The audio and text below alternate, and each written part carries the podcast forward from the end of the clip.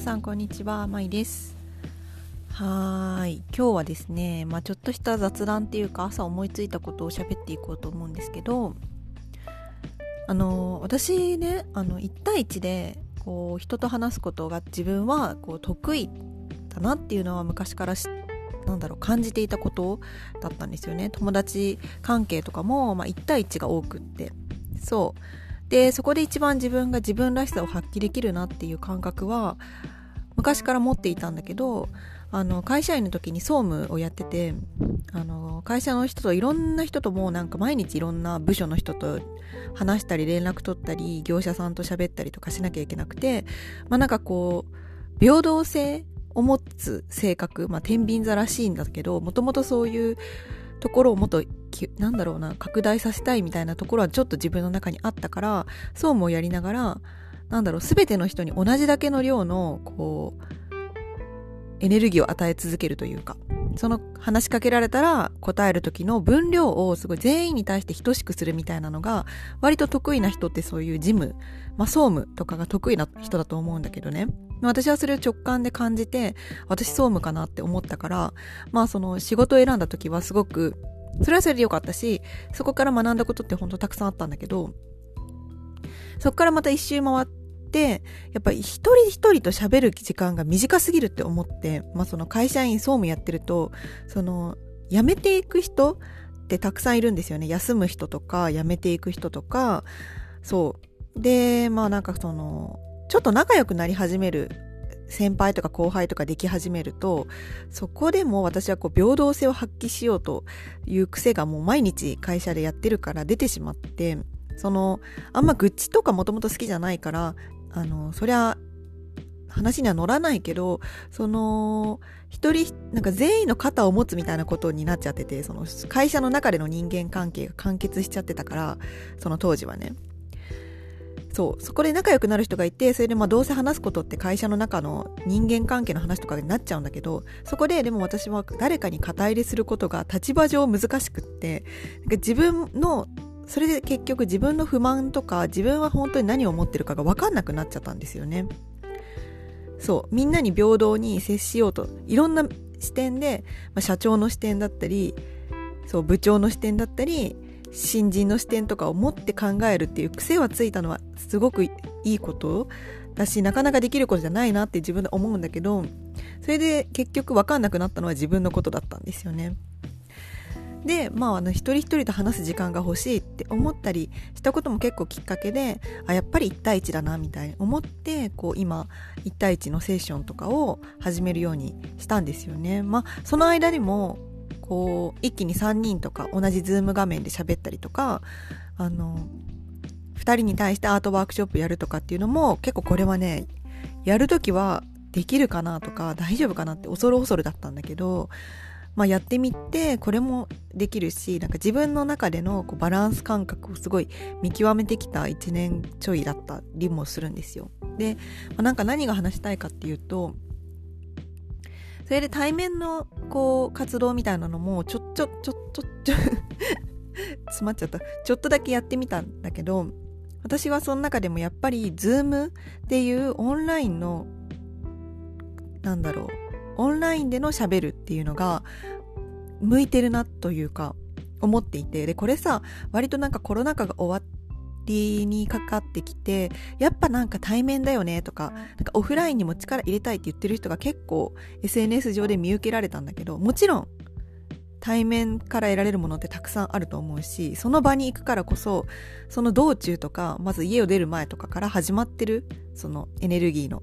動きがっていうのはすごい大事なことだと思うんだけどなんかそれにでも惑わされちゃいけないよみたいなのを私はね天の弱だからかもしれないけど思うわけなんですよ別にその最初はオンラインできることってすごいみたいなことをあのオンラインもやってますって言いたいとかあった人もいたと思うんだけど数年前は。今別になんかオンラインじゃなくてやっぱオフラインだよねみたいなのって別に本当思ってるんだったらいいんだけどなんか本当思ってなかったら言わなくていいんじゃないかなってうっすら私はね思ったりしてるんですよ正直。なんか私の個人的な感覚だと私がなんでオンラインが好きかっていうとあのー、余計な情報がなくなるんですよ。ある意味。その私たちって私がよくこれ使う言葉であの人間も結局情報の集まりだからそう。なんかいろんな感覚器官から得られる情報とか脳の中にあるいろんな情報とかそういった情報の塊だって思うしだからその情報をどう扱うかみたいなところって大事だよねみたいなことは話したり思ったりするんですけどその Zoom の1対1のやり取りの何がいいかってあのその肉体のなんか匂いとかも別に臭いとかじゃないですよ。なんか匂いとかなんかその人のこう体の動きの癖とかその人からまとってるなんかものみたいなのを全部かんそれがねギュッて抑えられてその代わりに頭の中とか潜在意識みたいな部分なんか頭の中かな、うん、心とか頭の中みたいなものがあのだけにアクセスできるっていう感覚があるんですよ。 Zoom してると。なんかそのね Zoom やったことある人はわかると思うんだけどさ電話とかもそうですけどその話してるうちにその肉体みたいな部分が全く気になんない。ことってありませんか？なんか気づいたらこう頭の中だけをシェアし合ってるみたいな感覚になる。それが結構楽しいとかものすごい仲がいい気が合う友達だと日々一緒に会っててもそういう感覚になると思うんですけどその融合される感覚というか。でそこその時って結構あの自分じゃ気づけないことに気づけていったりとか潜在意識的な部分が目に見えない部分がすごくあの整えられたりあるいはあの活性化されたりとかするからこう電話し終わった後とか話し終わった後に何話したか覚えてないけど妙に心地いいみたいな。そういう感覚になるってことを経験したことある人多いと思うんですけど。それをじゃあでも Zoom とかで対面あじゃあ Zoom とかでセッションするってお金いただいてセッションするっていう関係性だとやっぱすごい長いさ昔からの友達とかではないわけだからほとんどその数回話したとしてもほぼ初対面の関係だったりするですよね。でその中でそうどうやってその人のその深いところとか心みたいなところにアクセスするかって言ったら私はそのズームだとその対面で会った時に話す5回分ぐらいスキップしてあのその人に近づけるっていう風に感じてるんですよね意外にもそのだから別に対面で会うからこそ深いところまでつながれるって言ったらそれはねあの一理ある？ん？なんかそういう人もいるけどそうじゃない人もいるってこと。でそれは別に自分で気づいて選んでいいっていうことをなんかね朝起きて話したいなって思いました。本当に私は対面で話してみて思ったし、 Zoom で話してみて思うけど、やっぱり Zoom の方が私は、その、アクセスができるし、下ろしてこれるし、伝えることができるんですよね。で、それをなんか、私は、あの自分を責めたりとかする必要ないと思って、社会不適合とかすぐ思いがちなんだけど対面で人と話すの話すとそこまで潜れないとかいやそもそもその人の心とか深いところにアクセスしてそれを言語化してコミュニケーションをするって活動してる時点でそのなんか普通のさ会社とか学校とかで当たり障りのない会話してることだけがさ社会に適合してるってことではないからその自分のやってることのこういうセッションとかコンサルとか何かしらのそういうことをやってる人向けではあるかもしれないんだけどこの話は。その何かしらそういうことをやってる時点でそれはちょっと特殊な部分を使ってるから脳のね。全部全部それをなんかね肉体レベルまで